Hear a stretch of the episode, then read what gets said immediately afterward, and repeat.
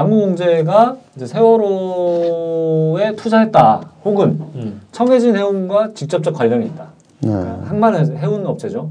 관련이 있다고 제기가 됐던 것이 2009년도에 저기 이제 표 보시면 그 선박펀드라고 보이시죠? 저기 대신증권인데 예. 그저 업체와 이제 계약을 맺고 선박 임대 사업을 했던 경력이 있는 거죠.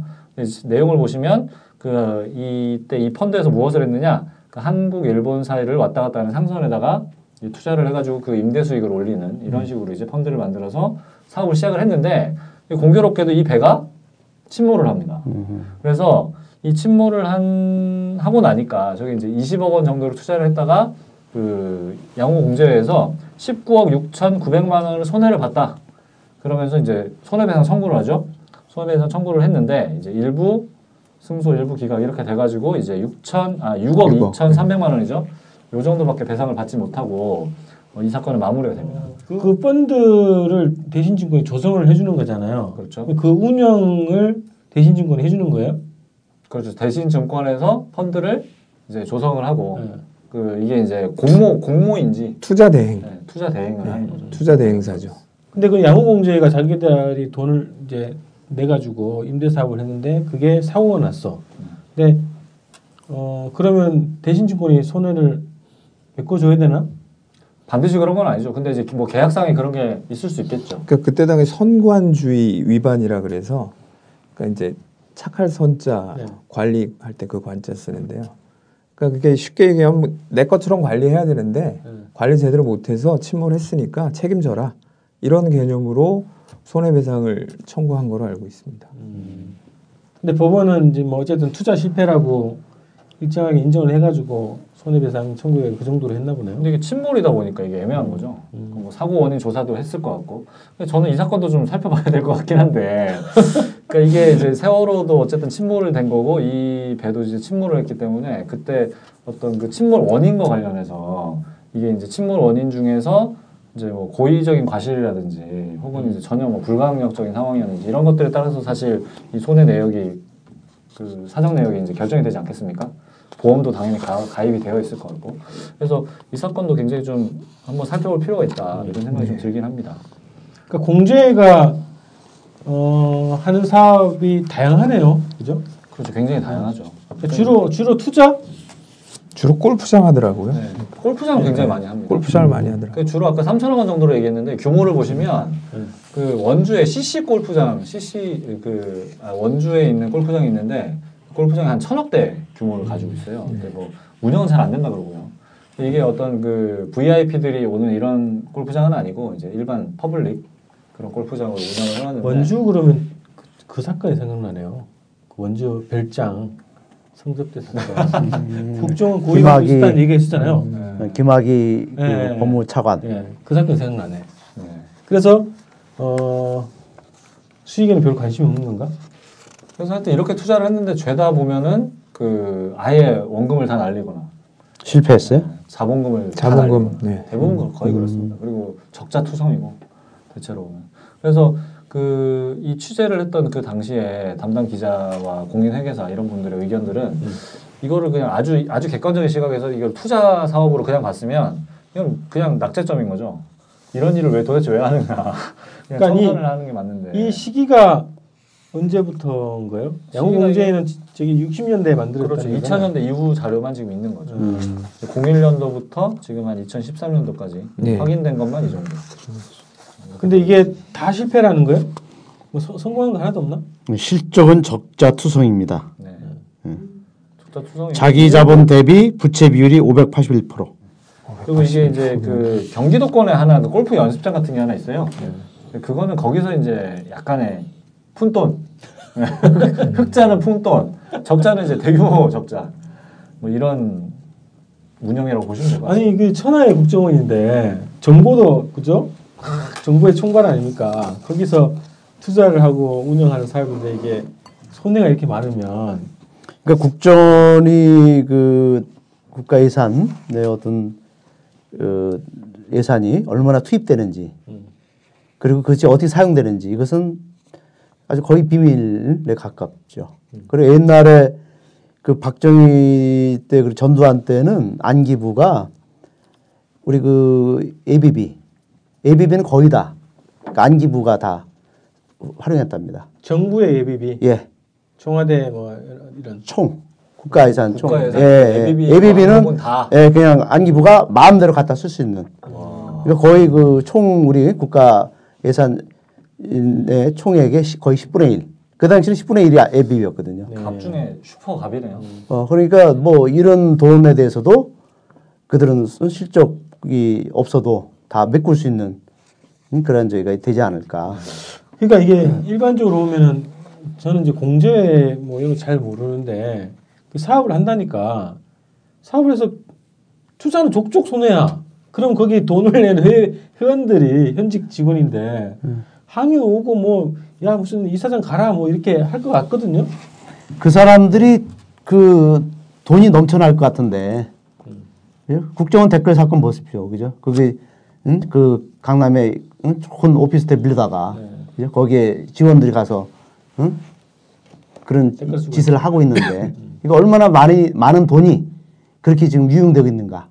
뭐 이거는 말할 네. 것도 없고 그래서 그 일반적인 기업 회사 운영의 상식과는 전혀 맞지 않는 현상들이 나오는데 이걸 보고 뭐 어떻게 해석할 수 있을까 이 현상들을 이건 아주 전형적인 그 비자금 조성 수법 아니겠습니까, 사실은. 비자금. 그러니까 뭐 이를테면 엊그저께 저기 성완종 그죠? 네. 네, 경남 기업 그 이건 이제 공인 회사니까 여기는 근데 여기서는 비자금을 조성하는 것이 현금을 예를 들어서 뭐 A가 B한테 돈을 100만 원 줘야 될 거를 120만 원 줬다고 하고 그 20만 원은 이제 가지는 이런 수법으로 비자금을 조성하지 않습니까? 네. 여기는 이제 그런 식으로 하는, 하는 게 아니라 아주 통 크게 그냥 예? 여기 적자다. 그리고 돈을 이만큼 갖다 주는 거죠. 우리 더 투자하겠다. 그래서 억 단위, 억 단위가 아니라 여기는 천억 단위지 않습니까? 이런 식으로 자꾸 자본금을 메꾸는 거예요. 신기한 게. 자본금이 애초에 투자한 자본이 다 지금 적자가 그렇지. 돼서 이미 다 날라간 상황인데 이 회사를 유지를 하면서 자본금을 계속 투자를 하는 거죠. 그 말은 뭐냐면 이거를 이걸 비자금으로 해석하면은 그 돈 다 빼먹은 거죠. 쉽게 말하면. 그죠? 회계 처리는 적자. 그죠? 자본 자본금 처리하고 네. 어, 날라갔다 이렇게 해놓고 그 돈을 다 이제 누구의 in my pocket 그죠? 이렇게 이렇게 다 들어가는 아주 그런 전형적인 통큰 비자금 조성 수법. 요거를 잘 분석하면은 그 대선 자금이 나오겠는데요.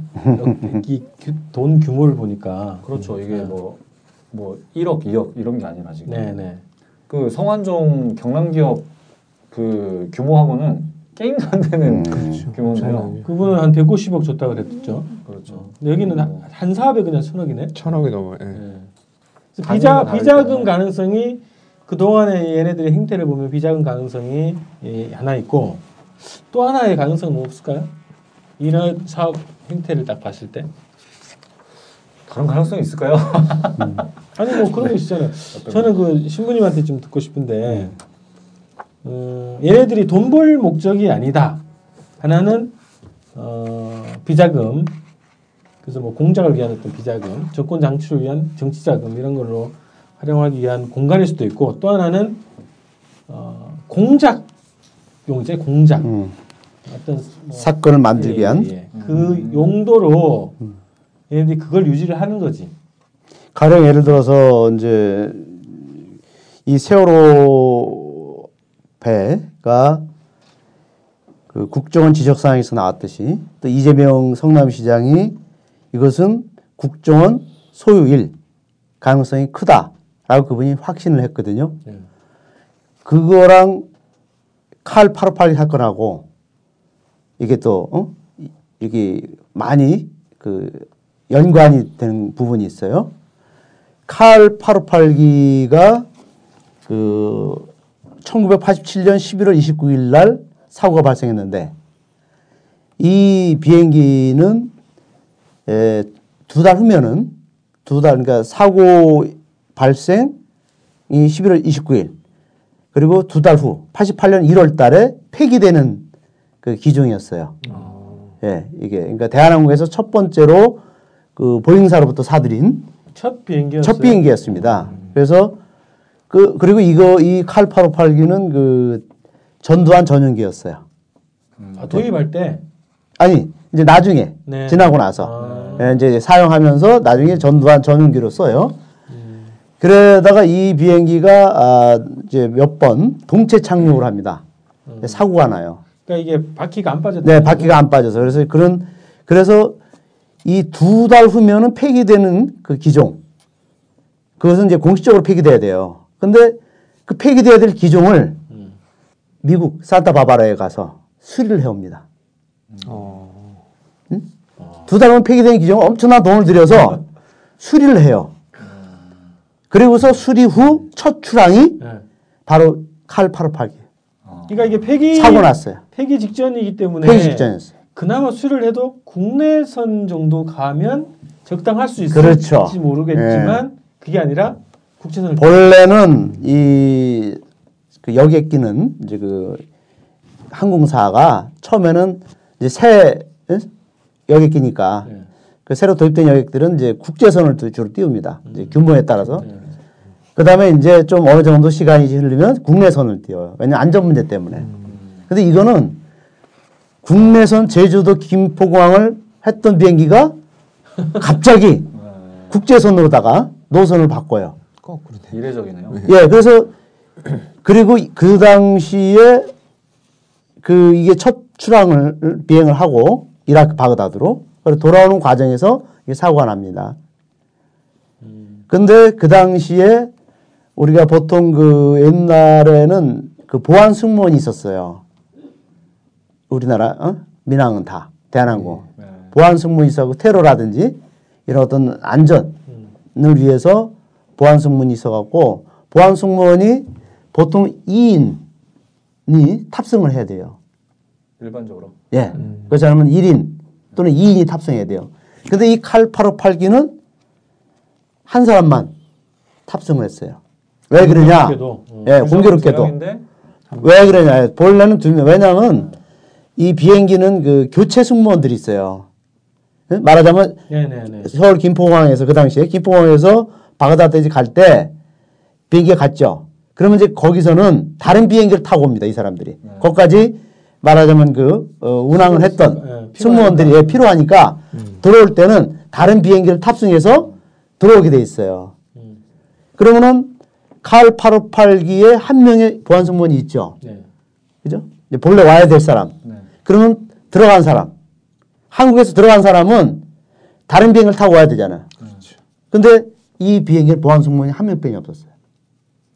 그죠? 교체 승무원이 없습니다. 음. 조종사라든지 다른 승무원들은 같이 들어오거든요. 탑승 계획을 해갖고. 네. 네. 근데 보안 승무원 한 사람이 빠져버려. 음. 이 칼 858기도 승객 문제를 보면은 보안 승무원이 왜 한 명만 탔을까? 그죠? 교체 승 보안 승무원 한 명 더 있어야 되는데.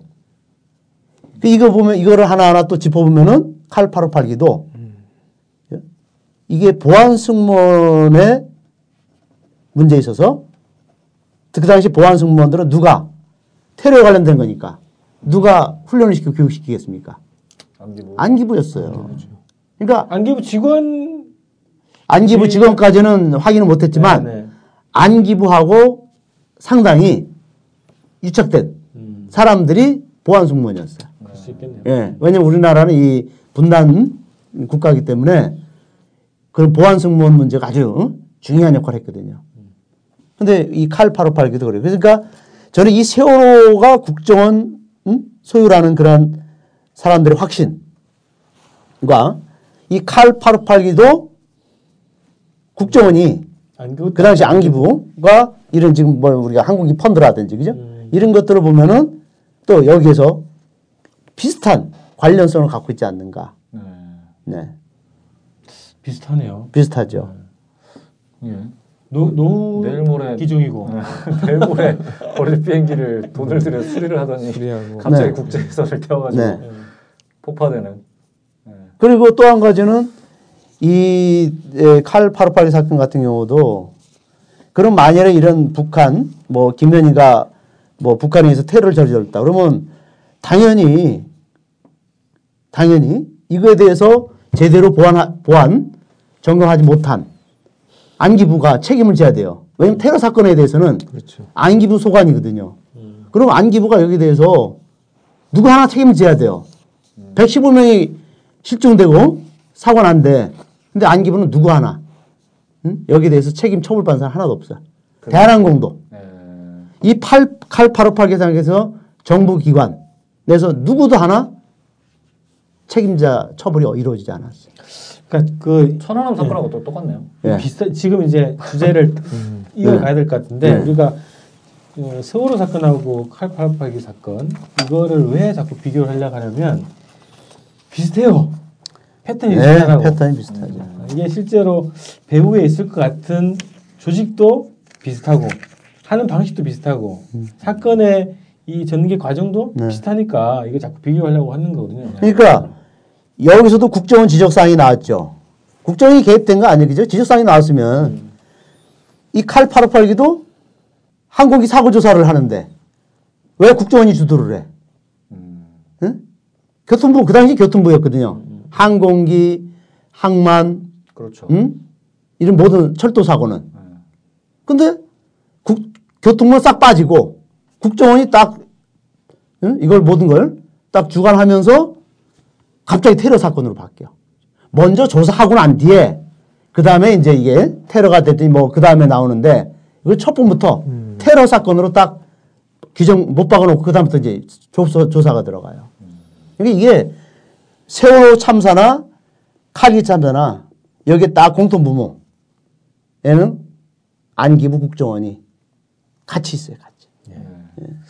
그러니까 오늘 이 방송은 우리가 중요한 예. 이 사고 원인의 중요한 부분을 우리가 지금 여기서 건드리고 있는 것이 아닌가 생각이 들어요. 네. 그래서 이제 세월호와 칼 858기라는 주제로 다시 넘어가야 되겠는데요. 어, 저희가 뭐 말씀드렸던 것처럼 이 칼, 사, 칼 858기 사건을 왜 얘기 드리냐면 아시겠잖아요. 그죠? 비슷하거든요. 그래서 얘네들이 한 몇십 년 동안 습성을 그렇게 들여왔기 때문에 앞으로 세월호에 대해서 국정원이 어떻게 움직일 것이냐 이런 것들을 예상하기 위해서라도 이 칼 사건을 다루는 게 필요할 것 같아서 신부님께서 그 얘기 좀 해주시죠. 이 두 사건이 보여주는 공통점 좀 정리를 해오신 게 있죠. 이 자료 화면을 함께 보겠습니다. 에, 세월호 참사와 칼 858기 사건의 그 공통점. 네. 지금 우리가 세월호 사건 이 문제가 어, 우리에게 중요한 그 과제인데 이 두 사건의 공통점이 상당히 많아요. 그러면서 또 차이점도 있고요. 우선은 그 두 사건을 보면은 구조. 에, 세월호 사건은 정부의 임명 구조가 전혀 없었다. 정부가 왜 있는지 모를 정도로. 마찬가지로 칼 858기 사건에서도 정부의 임명 구조는 전혀 없었다. 어? 또 책임자 처벌도 전혀 없었다. 네, 사고 조사를 보면은 세월호 사건은 사고 발생부터 1년 동안 정부가 사고의 진실을 은폐하고 있고 그리고 이 정부 시행령 같은 경우는 그 진실을 감추기 위해서 저 시행령을 지금 내, 내 놓고 있죠. 예. 예, 칼 사건을 봐도 사고 조사를 하지 않았습니다. 제대로 하지 않은 게 아예 하지 않았습니다. 예, 그 이유의 몇 가지 중에 하나가 1987년 11월 30일, 그러니까 11월 29일 날 사고가 발생했어요. 그리고 11월 30일 날 정부 측에서 칼 858기 사고 합동조사단이 구성이 됩니다. 이 조사단 구성을 보십시오. 외무부에서 4명, 그리고 노동부에서 1명, 경찰 1명, 총 6명이죠.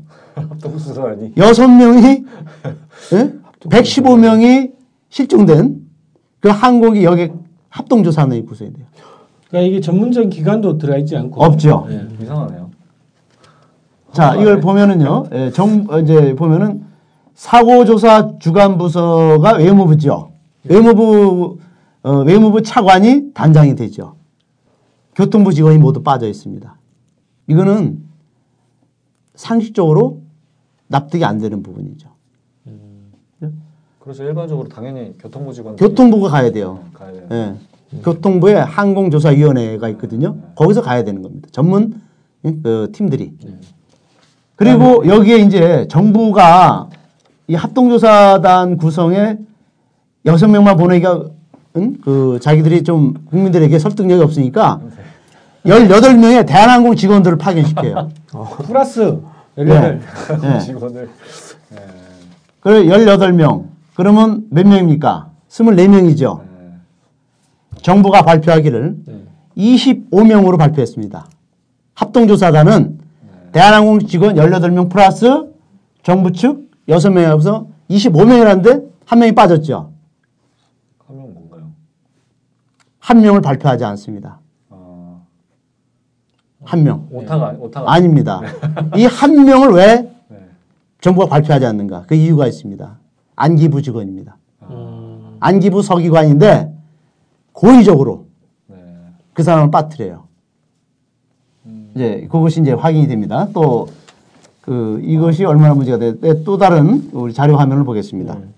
예, 이 국정원이 가족회 보낸 답변서가 있습니다. 가족회는 그 칼 칼 858기 예, 그 가족회 네. 실종자 가족회. 네. 이분들은 2000 예, 그 유족회라고 부르지 않아요. 가족회라고 부르죠. 가족회라 예, 왜냐면 실종됐기 때문에 실종자 가족회. 예, 그러니까 이제 정확히 가족회라고 부르는데. 음, 그, 이 카- 세월호 사건은 지금도 아홉 명이 지금 실종돼서 아직 네.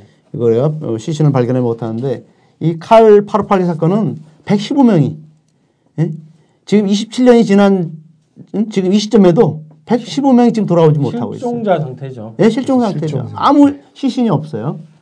자, 제가 그 여기 보면은 국정원이 보내온 답변서가 2004년 3월 달에 보냈는데 정부 합동조사단 구성을 이렇게 했다. 25명이다. 외무부 2차관보, 외무부 3명, 노동부 1명, 경찰 1명, 그리고 대한항공 10, 18명. 그 다음에 국정원의 저 답변서를 거짓으로 증명하는 음, 또 하나의 자료가 있죠. 밑에. 김현희 국선 변호사가 안동일입니다. 안동일 변호사가 쓴 책, 나는 김현희 실체를 보았다. 이 동아일보에서 나왔어요. 여기에 보면은 정부 합동조사단이 7명으로 나옵니다. 6명이 아니고. 네. 예. 그러면 여기 이제 외무부 1차 간보죠. 자, 국정원은 외무부 2차 간보가 갔다고 해놓고. 예. 근데 이것은 안동일 책은 어디서 근거를 했냐? 법정 진술입니다. 법정에서 여기에 교통부 서울지방항공관리국 검사과장 한재기가 법정에서 합동조사단이 이런 사람이더라고 법정에서 진술했어요. 네. 응? 그러니까 이것은 외무부 2차 간보가 1차 간보로 바뀝니다. 그 다음에 외무부 인원, 인원이 다르죠. 그죠? 안기부에서는, 아, 국정원에서 3명이라고 했는데 여기서는 2명입니다. 그 다음에 교통부가 2명으로 또 나오죠. 네. 실제로는 교통부가 간 거네. 예, 강구로 돼 있고. 안 갈 수는 없으니까. 국정원은 없다고 돼 있고. 그죠? 그 다음에 안기부 서기관 한 명이 돼 있죠. 국정원 답변서에서는 안기부 직원이 없습니다. 그러나 여기서는 안기부 서기관이 있고. 그죠? 그다음에- 아니, 이런 구성으로 보면은 대한항공이 18명이니까 민간 주도의 합동조사단이네. 더 많죠. 민관 네. 합동인데 민관 주도 민관이 민간이 주도하는. 네. 그러니까 이것이 이거 왜 이게 증명이 되냐, 그죠? 그러니까 조사를 하지 않았다는 거죠. 응? 현재 사고 조사를. 응? 예, 그 이 사고 조사 보고서는 예, 미얀마 사고 조사 보고서가 있고요. 이 외국에서 사고가 나면은 그 사고 발생국 발생국이 이제 우선 조사권을 가져요. 그 미얀마 사고 조사 보고서는 그 사고 지점이 북위 14도 33분, 위도 경도가 동경 97도 23분. 안기부 보고서는 북위 14도 45분, 동경 95도 38분. 사고 지점 이렇게 다르게 나오죠. 이 대체로 두 어딘가요, 저기가? 예? 대체로 어딘가? 이게 이제 안다만 해역입니다. 인도양. 인도양의 안다만 해역인데 이 두 지점 간의 거리가 200km가 그러면 사고 조사를 안 했다는 거 아닙니까? 그죠? 사고 조사. 어떻게 200km의 거리 지점에서 응? 엉뚱한 데 가서 사고 조사할 수 있냐? 응? 그리고 그 국제 그 민관 항공기구가 있어요. 국제 민간 항공기구에서 채택되는 것은 발생 국가의 사고조사 보고서예요. 음. 그러니까 미얀마 사고조사 보고서가 국제 응? 공식 공식적으로 채택이 됩니다. 네, 지점 지점이군요. 예, 예. 그러니까 안기부 보고서는 저 사고 위치를 공식적으로 채택되지 못했고 우리나라에서 일방적으로 발표한 거죠. 이유가 뭐죠? 아, 이유는 이게 복잡한데 네.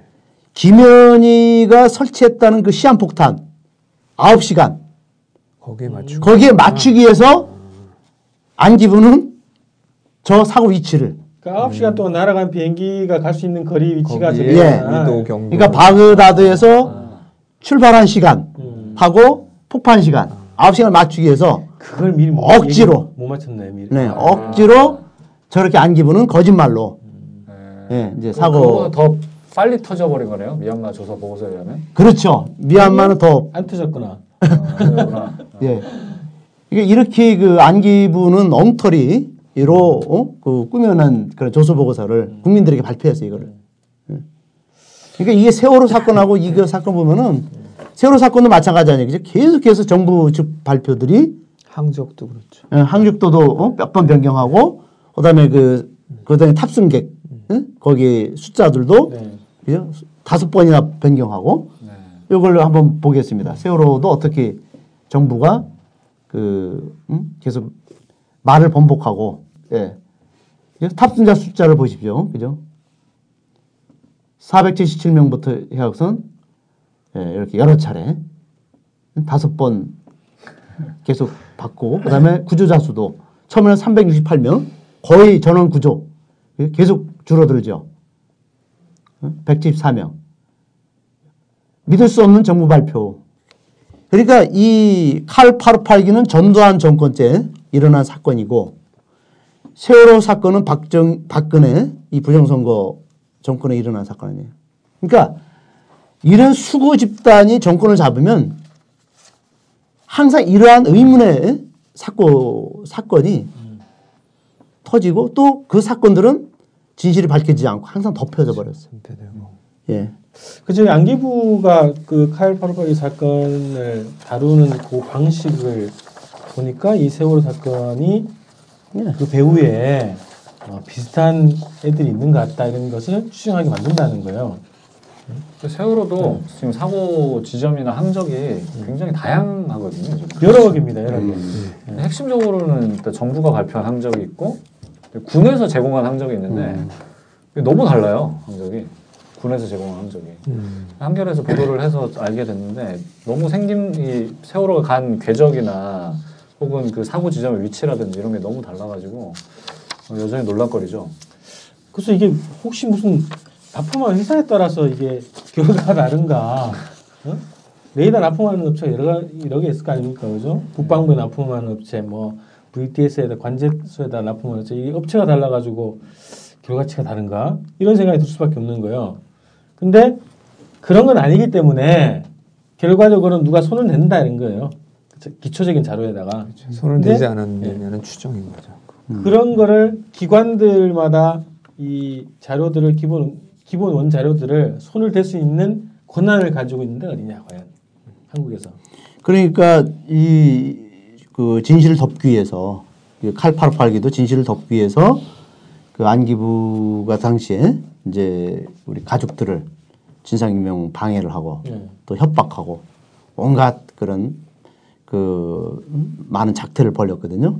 이번에도 마찬가지. 세월호도 보면은 그 제가 이 자료를 뽑아왔는데 그 해양 선박 교수들 전문가들이 약속이나 한 듯 일제 입을 닫았다 그래요. 그렇죠. 네. 바로 말. 그래서 여기서 보면은 인터뷰 잠깐 하다가 예 그렇죠. 이렇게 나와요. 언론 인터뷰에 활발히 참여했던 교수들이 한날 한시에 입을 닫은 배경에 대해서 이 기자가 A 교수에게 물었다. A 교수에게 이 A 교수가 이렇게 대답해요. 정부가 통제에 나선 때문이라고 설명했다. 그는 이곳 저곳에서 압력이 들어온다. 주로 정보 부처라고 보면 된다.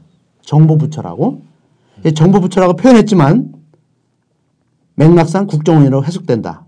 그의 말은 이어졌다. 이게 그 어느 제가 인터넷에서 뽑은 기자의 그러니까 이야기입니다. 기보사는 알 테죠. 네. 그러니까 이제 국정원이겠죠.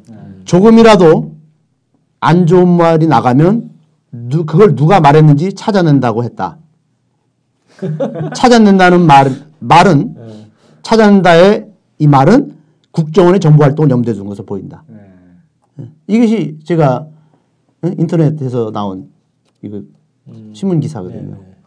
네. 근데 그 뭐야 저기 요즘에 국정원 직원들이 일반 그 대학의 교수 그 연구실까지 찾아가가지고 네. 책상에 걸터앉거나 혹은 이제 뭐 책상에 다리를 올리고 음. 뭐 이런 글 한번 써봐야 되지 않겠냐 이런 식으로 여전히 작업을 많이 한다고 하더라고요. 제가 뭐 지인을 통해서 들은 얘기긴 하지만. 어, 그래. 네. 그러니까 이 세월호 사고가 그냥 단순한 그냥 어떤 그 우리 교통사고로 끝났다면 국정원이 이런 교수들, 전문가들의 이러한 어떤 그 인터뷰에 개입할 이유가 없잖아. 그냥 사고로서 그냥 그대로 조사하고 발표하면 되는데 왜 굳이 입막음을 하고 감추려고 하고 이 진상규모 방해하냐 이거지. 칼 사건도 똑같았어요. 진상규모에 대해서는 아주 철저하게 안기부가 개입해서 방치 못하게 하고. 예. 그래서 이것은 이런 의도적으로 진상규명 방해하는 그들은 결서 이 사건에 깊숙이 개입되고 뭔가 숨기려는 의도가 있다는 것이죠. 네. 그래서 이거 같은 맥락에서 봐야 돼요. 숨기는 놈이 범인이라고 하더니. 네. 전 조직이 가동된 것 같아요 보니까 댓글 공작도 그랬지만 이것도 이게 보통 일이 아니잖아요.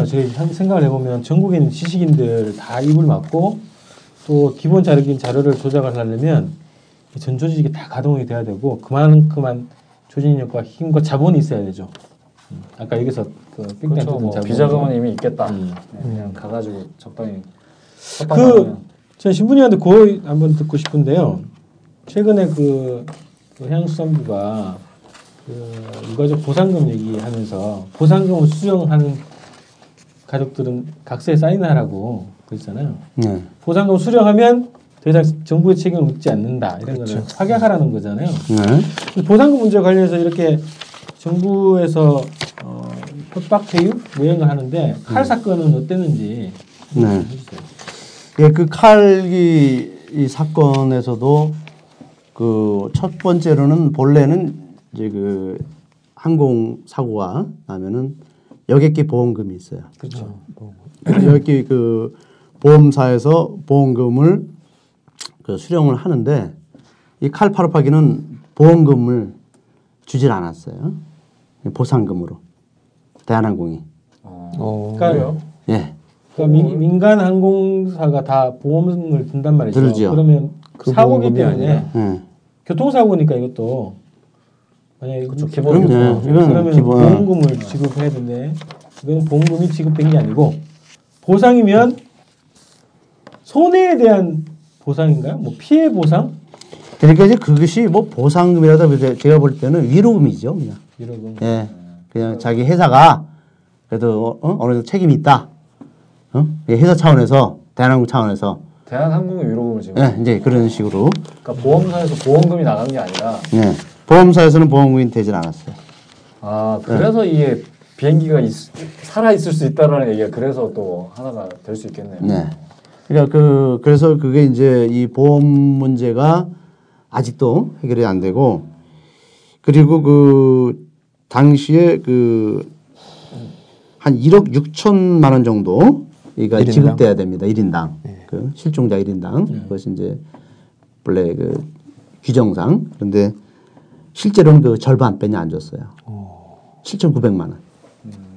이것도 그 대한항공 측에서 정부가 개입해서 이 보상금을 합의시켜요. 그러니까 이 대한항공하고 이 가족들하고 가족들하고- 합의를 하라고 이렇게 정부가 대한항공하고 가족들하고 합의를 하는데 합의 과정에서 정부가 개입돼요. 개입. 형사들이 들어와서 7,900만 원에 대해서 불만을 가진 가족들은 싸우리 잡아다가 네. 협박하고 그래서 이 보상금 문제도 정부가 개입해서 그게 다 자기들이 조정해 버려. 요 그리고 이제 가족들 중에서는 그 보상금 갖고는 응? 못, 하- 못 가져가겠다 라고 하니까 며칠까지 찾아가지 않으면은 법원에 공탁근을 걸어서 응? 너희들이 알아서 가져와라. 그래서 이렇게 그 강제적으로 이 일방적으로 에, 보상금을 결정해 버려요. 그 완전 깡패네요. 테러라고 규정하고 예. 거기에 대한 보상은 민간에서 하게 만들고 그렇죠. 그 과정에 또 개입하고 예. 아 정말 그러니까 이 지금 이칼858개 사건도 그 당시 실종자 가족들도 정말 그죠 그 자기들 남편과 자기 그 가족들이 이뤄서 너무 억울했는데 여기에 계속 정부가 개입을 해서 그 억울한 사람들을 더 괴롭히고 고통스럽게 만들고 그들의 인권을 무차별하게 탄압해요. 지금 세월호 사건도 똑같은 거예요. 그러죠. 그죠? 정말 이 자식들을 억울하게 잃었는데 이 유족들에게 그 세월호 유족들에게 얼마나 피맺히게 지금 그죠? 상처를 주는 게 누굽니까? 박근혜부터 약속 지키지도 않고 그죠? 지금 정부 아니에요, 그죠? 계속해서 이거 은폐하기 위해서 또 유언비어 만들어내고 이 당시에도 세월호 아, 칼기 사건 때도 유언비가 엄청 난무했어요. 가족들이 그러니까 안기부가 주도했죠. 언론에 흘려요. 가족들이 너무 많은 보상. 보상금을 요구해서 어? 정말 이게 문제가 된다. 그래서 사람들이 그게 또 믿고 네. 그죠? 막 또 가족들 욕했어요. 무슨 뭐 무슨 장사하냐 뭐 이렇게 또 하는 거죠. 예. 그러니까 전두환 그 살인마 전두환 때나 학살자 박근혜 때나 하나도 바뀐 게 없어요. 얘들이 정권을 잡으면 항상 이 짓거리로 그동안 이 사건을 무마시켜 왔어요. 그래서 이런 패턴의 여론 공작을 누가 하냐 이거지 도대체. 그래서 저희가 이제 그렇게 추정이 된다는 거예요. 화살이 국정원으로 갈 수밖에 없는 그런 상황이네요. 자 오늘 그래서 아 우리가 처음부터 좀 다루니까 그동안 못 다뤘던 거 있잖아요. 관심 좀못 뒀던 거, 약간 지나쳤던 거 이런 것들이 다시 보이네요. 네. 그래서 우리가 방송 제목을 세월의 진실 이제 다시 시작이다 잡은 게 잘한 것 같아. 음. 다시 해야 되는 네, 아주 정말 한번 복귀해 보는 게 네. 되게 중요한 의미가 아, 그래서 이게 어쨌든 이게 1년이 지나면서 전혀 성과가 없는 건 아니에요. 쟤네들은 어쨌든 계속 공작을 하고 은폐를 했지만 조금씩 드러난 게 있단 말이죠. 조금씩 드러난 걸 가지고 예전에 해명이 안 됐던 게 풀리는 것도 있고 그래서 다시 이제 복귀하는 게 어, 의미가 있었던 것 같고요. 어, 지금 시간을 보니까 오늘 그 해양안전심판원 여기 이제 조사 보고서까지는 네. 다루기 어려울 것 같고 음. 오늘 여기까지 일단 다루고 다음 시간에 어, 해양안전 심판원이 어, 해양 사고의 총괄 조사단이에요. 조사 기관이죠. 그렇죠. 법적 주체입니다 원래 해양 해양 사고가 나면 음. 일단은 이제 기본적으로는 해양 안전 심판원에서 사고 조사 예. 이것들을 쭉 진행을 하고 이제 어떤 그 어, 거기에 이제 선언이라든지 이제 이런 분들에 대한 그 어떤 조치. 네, 조치까지 기본적으로 하죠. 그런 역할을 하는 게 이제 심판원인데 그래서 어, 다음 번에는 다음 시간에는 이걸 다루긴 할 텐데요. 어, 그 전에 그것도 의혹이에요. 뭐냐면 이 해양사고잖아요. 근데 이 조사 주체가 누구였냐 그동안 검경 합동수사본부였잖아요. 근데 그 경이라는 것도 해경이 했다는 거예요. 검경의 네. 경은. 그 당사자가 이 조사 기관으로 들어와 있었단 말이죠. 그리고 실질적으로 해야 되는 해양안전심판원이 작년 12월에 그제서야 보고서를 낸 거잖아요. 늦게 냈죠 아주 네. 늦게. 조사를 검경이 주도를 한 거예요. 그러면서 거기에서도 시뮬레이션이 나왔고 뭐 중간 조사 발표가 나왔고 그걸 가지고 지금 기소를 해서 재판이 지금 진행되고 있는 사- 그런 상황이거든요. 그런 조건에서 어쨌든 해양안전심판원이 12월 달에 발표한 보고서 이거를 검증하는 걸 어, 중심으로 어, 다음 시간을 또 이어가야 될 것 같습니다. 다음 시간에 몇 시간이 될지 모르겠지만 어쨌든 어, 주제를 잘 다루는 방식으로 해서 시간 구애받지 말고 그래서 우리 맹 실장님은 출연할 때 항상 반차를 내쉬고 오셔야 될 것 같습니다. 네. 네. 제 휴가 보장은 어디다가 방송 때마다 반찬내시면 어떻게? 네. 자 이렇게 해서 오늘 국정원과 세월호 를 주제로 해서 첫 방송을 진행했습니다. 그래서 말씀드렸던 것처럼 저희는 어, 작년 4월 16일부터 다시 시작합니다. 네. 다시 하나하나 재검증하고 추가로 확인된 거 분석을 해서 방송을 이어가도록 하겠고요. 어, 지금 재판이 진행 중입니다. 청해진 직원들에 대한 예. 그리고 어, 소년들에 대한 재판이 진행 중이거든요. 근데 이 보도가 잘 안 돼요. 이것도 저희가 계속 소식을 좀 알려드리도록 하고 어, 팽목항 소식 그리고 안산 소식 이런 것들도 여러분들께 좀 알려드리도록 하겠습니다. 자 이렇게 해서 시대증표 특별판 세월호의 진실 이제 다시 시작이다 1회 모두 마치겠습니다. 네, 감사합니다. 수고했습니다. 감사합니다. 수고하셨습니다.